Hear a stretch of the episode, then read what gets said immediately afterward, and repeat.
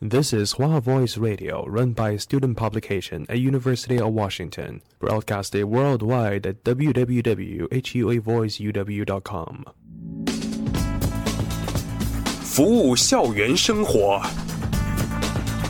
引领多元时尚。引领多元时尚。这里是华盛顿大学，华大华生。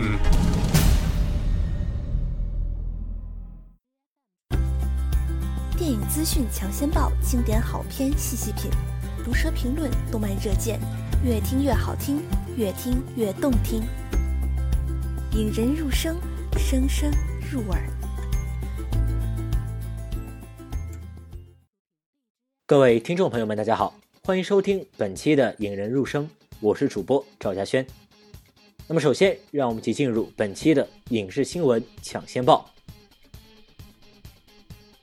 由 Genius Film 发行的王家卫电影合集《王家卫的世界》发布预告，回顾《重庆森林》《旺角卡门》《阿飞正传》《手》《春光乍现》《堕落天使》《花样年华》这七部电影的最新 4K 修复版。修复由王家卫监督和允许，合集将从十一月二十五日开始进行北美线上放映，于十二月十一日起于美国部分城市开启线下放映。接着来看。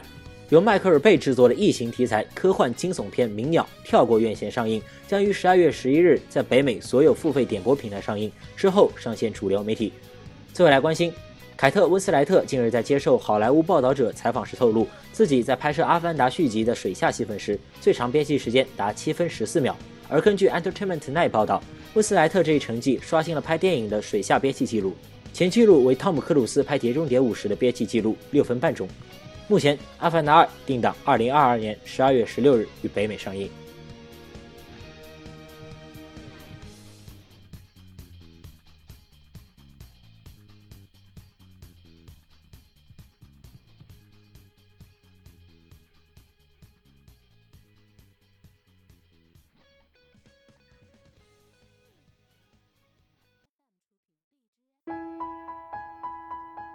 这里是越听越动听的。引人入胜。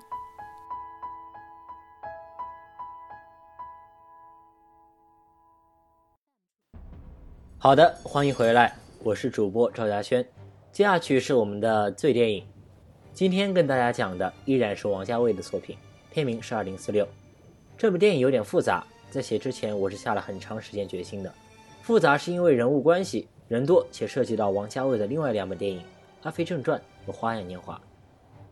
虽然《花样年华》我上期已经跟大家介绍过了，但我觉得还是稍微有那么点复杂的。当然，如果大家感兴趣或者对这个复杂的程度的求知欲望很强的话，可以认真来听我讲讲，我也尽可能把它做到讲的通俗易懂。剧情根据人物分了好几条线，这些线看似独立，实则交叉在一起。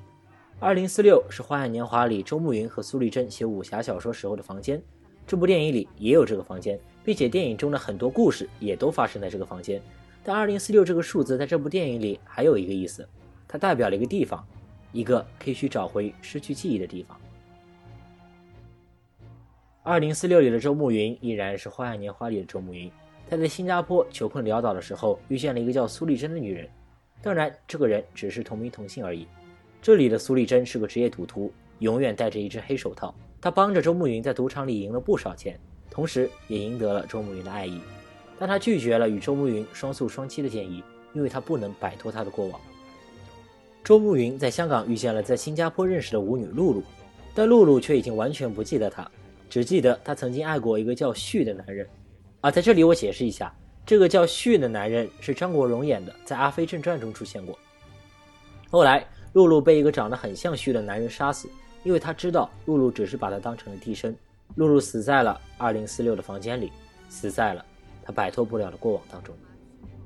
后来，周慕云认识了住在同一个旅店的五小姐白灵，白灵住的房间就是露露曾经居住过的二零四六号房。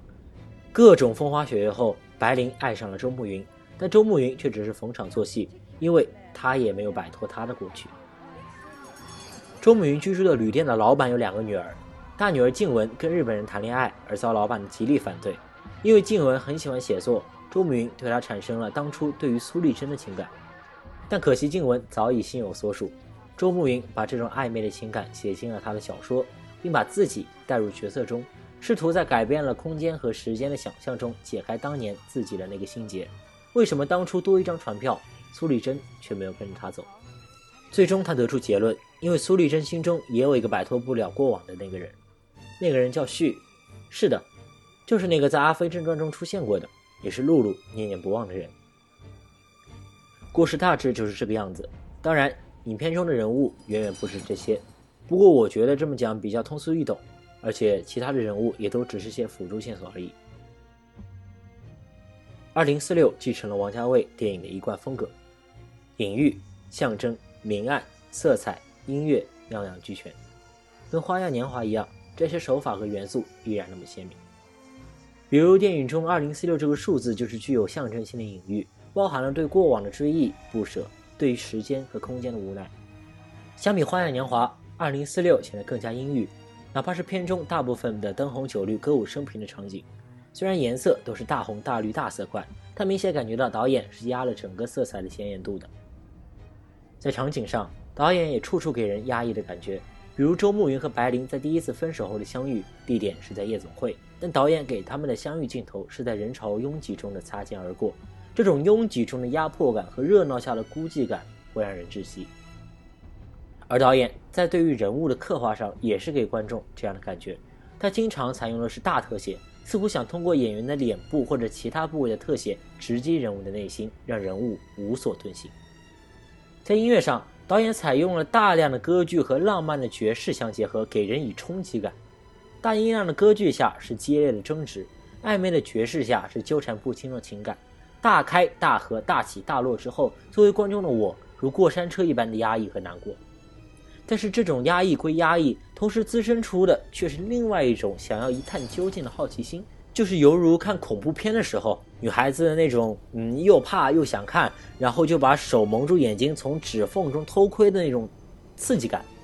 哎，对对对对对，就是偷窥的刺激感，犹如片中周慕云透过他居住的二零四七偷窥二零四六一样。曾经有人说二零四六是王家卫的没落之作，那其实我想说。年少不听李宗盛，听懂已是不惑年。哎，搞得好像我人到中年历经沧桑了一样啊！其实没有啦，我只是想说，如果你是我爸妈辈的听众，以前曾经看过这本电影，但我建议到了现在的年纪，可以再去看一看，也许会有不同的感悟。而作为我们的同龄人，我觉得可以去看看热闹，比如说我前面讲的呃镜头的运用，还有讲故事的手法等等。哎呀，好了，我也不要老气横秋了。我想在接下去的很长一段时间，我也不会再看王家卫的电影了。因为实在太压抑了，虽然这本电影算是团圆结尾，但爱情真的太伤神了。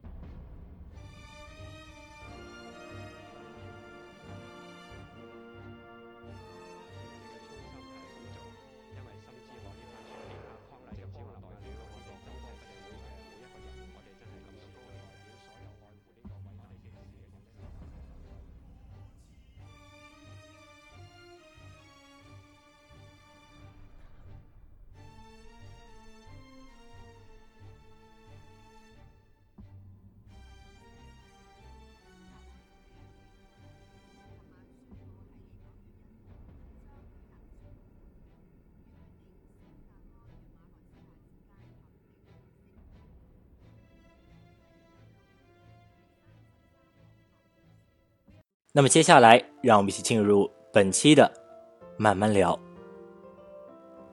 圣杯战争，这是一个像我这样的老二次元都应该熟悉的代名词。它是 Type Moon 出品的 Fate Stay Night 和 Fate Zero 等 Fate 系列作品中出现的概念。但今天我们要聊的并不是任何一部 Fate 动漫，而是其中一个角色。他是双手染血的圣人，天真的理想主义者，行事黑暗卑鄙的结果主义者，坑儿子的爹。也是正义的伙伴，他是 Fate Zero，以下简称 FC 中的卫宫切斯，以下简称切斯。但是这里我并没有说切斯是主人公，是因为其实 FC 中的角色都具有鲜明的特征，然后每一个角色都塑造的非常的立体，但唯独他值得我单独拿出来讲一讲。具体原因接着听就完事儿了。小时候的他还是个天真的、无忧无虑的少年，有自己喜欢的妹子，有严厉的魔术师父亲，有自己的没说出口的小小理想，当正义的伙伴，和普通少年没有什么区别。直到自己喜欢的妹子夏利因自己父亲的实验失败而变成丧尸，可能是因为感情或者胆怯等因素，切斯没有杀死理智尚存的夏利，导致岛上的所有人都变成丧尸死掉了。切斯认为这是自己没有杀死夏利导致的，于是他决定不再犯相同的错误，杀死惨剧根源的父亲。那年他还未成年。值得一提的是，动画中有一个镜头，在他弑父之后，切斯手中的枪已经再也甩不掉了。当别人问起他为何杀父时，切斯给出的答案是：只要父亲活着，就会不断的实验，小岛上的惨剧也会继续发生。而成为正义伙伴这个理想，在切斯心中，并不只是说说而已。在可能被父亲害死的人和自己的父亲这两个选项中，切斯选择了前者，并采取了行动，杀死父亲。而一旦决定下来，作为结果主义者的切斯会用最冷酷的手段，他不但于以杀人的方式去谋求更少人受害的结果。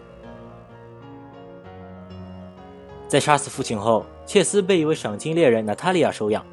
娜塔莉亚是个赏金猎人，自然就会把切斯带入战场。在战场中，切斯长大了，他看见了真正的人间地狱。本性善良的他感觉无比痛苦。在随后的一次任务中，在飞机上，娜塔莉亚因为没能完全处理掉一名魔术师，从而使得整架飞机的人全部变成丧尸，唯独他逃进了飞机的驾驶舱，平淡的和切斯汇报目前的情况。这时的切斯又一次做出了一样的选择。他说：“你是我真正的家人。”然后在小艇上向着飞机的方向扣下了手中导弹的扳机。原因是因为飞机着陆会造成更多的伤亡。他还是那个魏公切斯，但是这一次他哭了，嚎啕大哭。可能是因为跟着娜塔莉亚上战场久了，切斯越来越觉得自己没有能力改变世间之恶的现状。通俗一点来讲，就是坏人好像多的杀不完，所以切斯才会选择加入圣杯战争，成为 Master。因为传说圣杯有着实现一切愿望的功能。在这期间，他遇到了自己的妻子爱丽丝菲尔冯爱因兹贝伦。然而幸福有限，妻子的生命是为圣杯战争产生的，圣杯成型即是妻子的死期。理想的终点亦是幸福的终点。魏公切斯犹豫过、软弱过，甚至想过带着妻子逃离。这是人追求幸福的本能，但他走向理想的终点的脚步一直不曾停止。魏公切斯是一个为了理想付出一切的人。他的正义矛盾可以理解为一个王道者的做法，就是通过牺牲一小部分来成就他眼里比较大的正义。这和侠道者，也就是骑士道有所不同。侠道者会通过手段正义去做事，但结果未必是好的。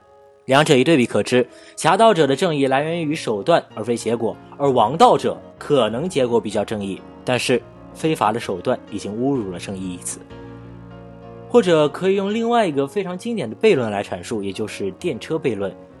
假设你作为一辆电车司机，突然发现前面的铁轨上有五个人，但是你并没有机会刹车。如果不变轨的话，那五个人必死；而若变轨，另外一条轨道上会有一个人被杀死。这是一个没有正确答案的悖论，也是对功利主义最响亮的质疑。五个人的生命和一个人的生命孰轻孰重，没有人敢轻易的下结论。这是一个伦理学和哲学上永恒被讨论和无解的命题。然而现实中，人们必须被迫做出选择。纵观全集 FC，切斯所做的一切必将被人们所唾弃、所厌恶、所憎恨。倘若我们是被拯救的那五个人，也不会认同切斯司机的做法，因为他确实杀死了另外一个无辜的人。人们在生命攸关的时候可以做任何的乞讨和承诺，而当安全归来时，道德的嘴脸便会回到统治地位。有些时候，我们会觉得这件事的做法对与错，但是很少关心结局如何。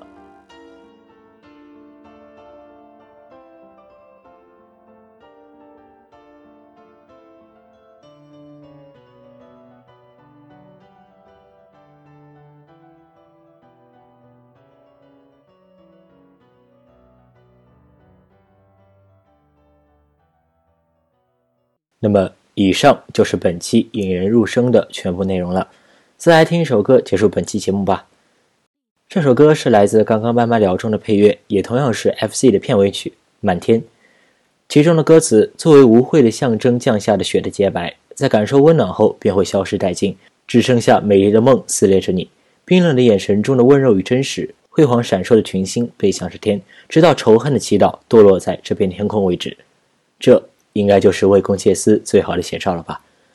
我是主播赵佳轩，那我们下期再见。